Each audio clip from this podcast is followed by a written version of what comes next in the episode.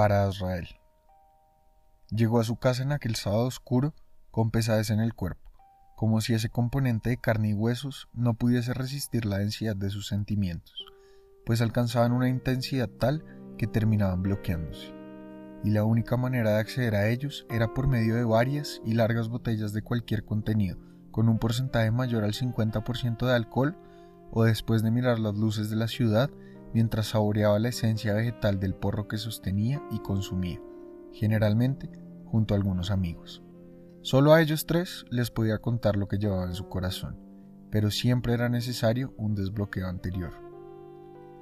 Esa noche decidió llamarlos a su casa con urgencia, haciéndoles entender que se trataba de una situación de emergencia. No era un apartamento muy grande y tenía lo necesario apenas. Su cuarto, una sala comedor, la cocina más básica y un espacio dentro de esta para lavar la ropa. Esperó mirándose al espejo, viendo lo deteriorado que lucía. Esa cicatriz ubicada a través de su mejilla izquierda, que tantas veces había servido para las conquistas de sábado en la noche, ahora lucía pálida, como sin vida. Tenía sentido, nunca recibía el sol. Había perdido ya la tez morena que tuvo en su infancia, para convertirse en un retrato muy realista de desolación y descuido. Timbraron y los dejó subir. Al llegar con botellas, bolsitas verdosas y papeles para enrollar marihuana, le preguntaron qué sucedía. Antes de contarles, agradeció para sus adentros que siempre vinieran cuando los necesitaba. Ya sentados en esa lúgubre sala, sin decoración alguna, procedió a explicar lo poco que sabía. Hoy, al final del turno, me han entregado esta libreta que pertenecía a un tal Santiago. Le decían San. ¿Cómo que le decían? preguntó uno de sus rudos confidentes. Murió ayer. ¿El día de tu cumpleaños?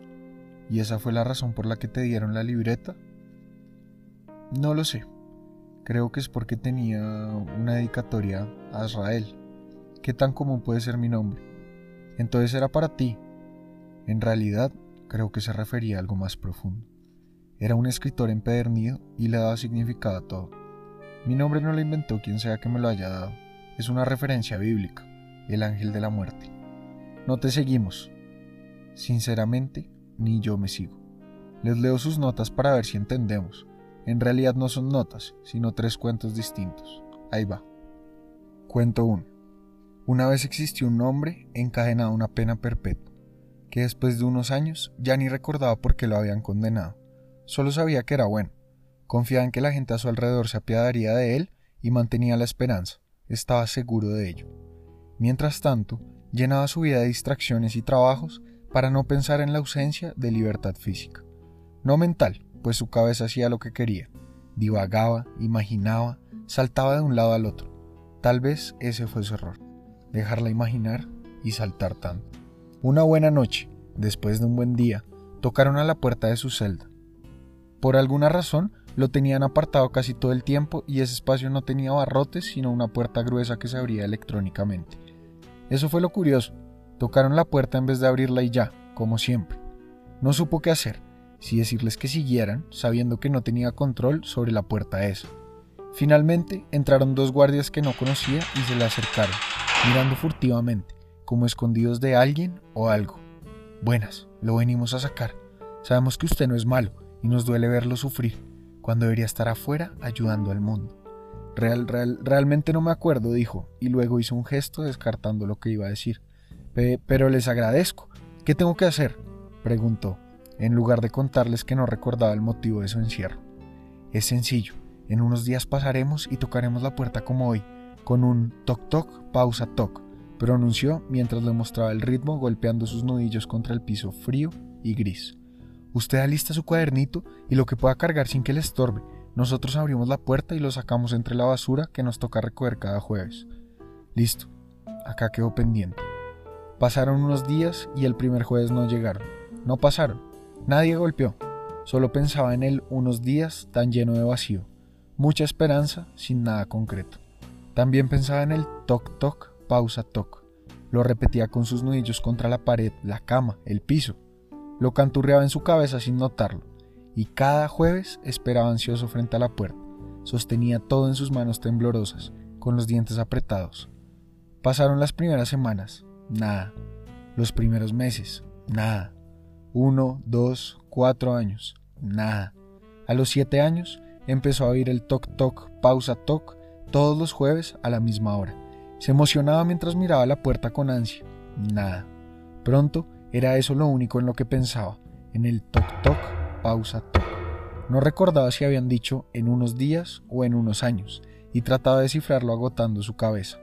Eventualmente, llevaría en un silbido el ritmo del toc toc, pausa toc todo el tiempo, golpearía las paredes con el mismo ritmo y desharía sus nudillos contra el piso siguiendo aquel ruido convertido en melodía.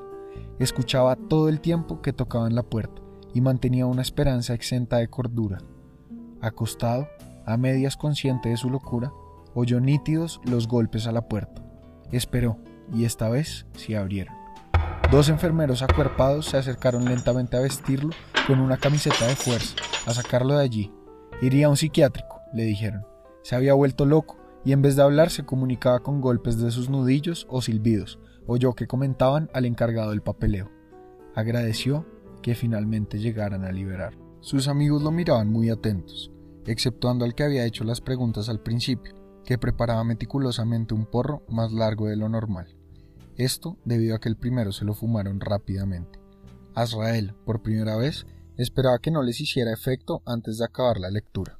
Siguió narrando lo que aquel difunto, con o sin intención, le había dejado. Cuento 2. En un reino lejano y desconocido, como los de todos los cuentos, mandó por mucho tiempo un rey llamado el rey Glotón. Su pueblo lo amaba y todo lo que disponía para ellos era considerado bueno. Decían de él que era inteligente, que su mente rayaba con la genialidad, pues inventó soluciones y soluciones a tantos problemas que habían acechado aquel reino por tanto tiempo. Era tal el bienestar que creó, que diariamente llegaba a cada hogar un paquete con el alimento necesario del día, incluyendo todas las comidas y además aperitivos. Cada día sobraban bandejas enteras de comida y ningún aldeano se dormía sin haber comido por lo menos desayuno, almuerzo y cena. Así, debían llevar los sobrantes a los animales, puesto que se había prohibido terminantemente desperdiciar comida o botarla a la basura. Pronto los cerdos comían hojas de albahaca, los perros carne de angus, las gallinas picoteaban de los granos más exóticos y la diferencia entre comida para humanos y para animales dejó de existir. Sin embargo, seguía creciendo la producción de alimentos, y detenerla también había sido prohibido. Se consideraba que nunca sobraría comida y era una locura limitarla. Al fin y al cabo, mejor un hombre repleto y contento que uno desnutrido y con rencores subversivos. Al ver que seguiría sobrando comida a pesar de darla a los animales, el rey empezó a organizarse banquetes cada noche con lo que sobrara. Y comía solo, pues no obligaría a nadie a pagar por fallas propias. Esperaba con ansias ese momento durante toda la jornada, y al llegar a la mesa se atragantaba hasta dejar solo el mantel y las bandejas vacías. No entendía muy bien la causa, pero creía que tenía algo que ver con ese tono dorado que tenía cada fruta, carne, pescado o pan. Era como si un hechicero se encargara de darle tonos perfectos a cada plato y, de manera inexplicable, eso le aumentaba el apetito hasta que acabara. Si veía una sola papa o un solo grano de arroz sobrante, se lanzaba a comerlo de forma abrupta, desesperada, y, aunque disfrutara cada banquete, empezó a sentirse esclavo de sí mismo, de sus propias reglas escritas sobre mármol. Moriría pronto y sabía por qué. Solo esperaba que su vida sirviera como redención ante el de arriba a la hora de juzgarlo. Así, cada noche aquel rey volvía a su banquete dorado y comía hasta hastiarse. Como la producción no se detuvo y la población no crecía, cada vez recibió más y más comida, hasta explotar de tanto relleno y amanecer en el paraíso, libre de cualquier atadura física que le impidiese ser feliz.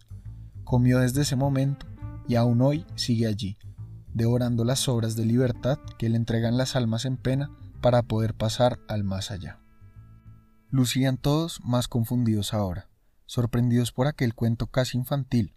Todos sus amigos siguieron oyéndolo atentos, esperando a que algo explicara tan extraños relatos. Ya no necesitaban drogas o trago, porque su mente ya estaba volando con esos relatos. Cuento 3. Juan fue un escritor excelente, tal vez el mejor, a pesar de que nadie lo conociera. Su escritura era lo único que le quedaba, ni familia, ni amigos, nada. Su esposa lo había dejado por su obsesión. Sus hijos lo abandonaron al sentirse defraudados. Sus hermanos asumieron que había muerto y no tenían idea de que cada mañana despertaba muy vivo y se sentaba a escribir. Cuentos, historias, poemas, relatos, crónicas, siempre algo que tuviera que ver con estimular su imaginación. Con una vida tan solitaria, era lo único que lo mantenía a flote. Aunque vivió de forma intensa, sin un descanso ni un acto de generosidad, solo escribiendo y escribiendo, pasó por la vida de otros sin gloria y con mucha, mucha pena. Lo único que quiso siempre y que aparentemente le devolvió el cariño fue su escritorio. Lo había construido él mismo durante varios años, añadiendo y quitando cajones, acomodando y desacomodando para que cupieran en él todos sus pensamientos. Estos eran muy importantes para él, pues eran su único legado o huella en el mundo, y por eso le daba un cajón a cada relato. En su día final, contó 70 cajones en la zona de 31 páginas, 40 en la zona de 30 páginas, 8 en la zona de 28 páginas y 2 en la zona de 29 páginas. Qué curioso, nunca había descifrado por qué decidió hacer esas divisiones, ni por qué eligió esas cantidades específicas de páginas. Durante los 10 años de desgracia en los que amontonó toda esta literatura, trágica como cualquier obra de arte que no se da a conocer, nunca supo la razón. Solo lo hacía automáticamente. Eventualmente murió y de él no quedó rastro alguno, excepto su escritorio que estaba condenado a caer en un basurero apenas descubrieran el cadáver de su creador. No entiendo un carajo, soltó uno de los tres amigos de forma abrupta. Sus cuentos no se relacionan en nada, no dejan ningún mensaje. Solo cuenta algo rápido y lo acaba. Es como si cada uno perteneciera a algo más grande, pero la verdad no veo qué. El lunes que vuelva al trabajo averiguo, dijo Azrael. Era lunes tan temprano como siempre que se levantaba a trabajar. El cielo oscuro todavía, las calles repletas de nada, el bus con las mismas personas de siempre, trabajadores en cargos bajos que iniciaban y acababan su turno en las horas sin sol. Esos que consideraban cuatro horas de sueño un lujo. Al llegar, fue directamente a resolver su confusión. Entró, caminó por los ya memorizados pasillos, abrió las puertas atravesadas en su camino, cerró cada una de ellas y cuando ya estuvo allí, en la celda de Santiago, observó. Quieto, esperaba encontrar una página rota con alguna pista o alguna solución.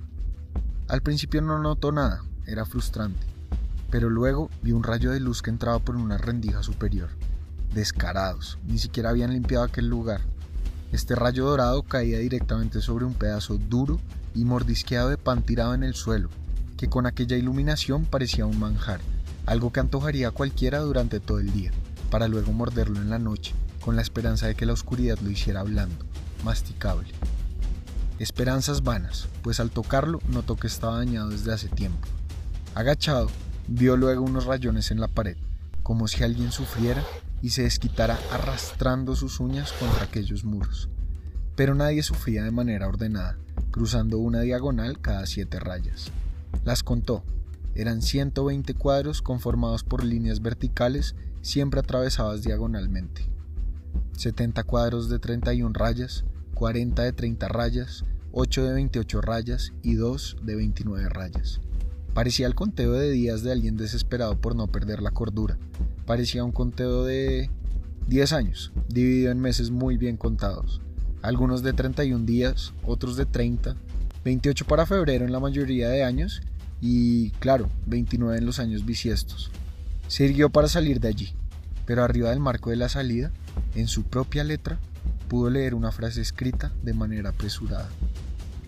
Han venido a buscarme, para la muerte o para la libertad. ¿Acaso no son lo mismo? Oyó pasos acercándose y luego unos golpes contra la puerta de la celda. Toc, toc, pausa, toc.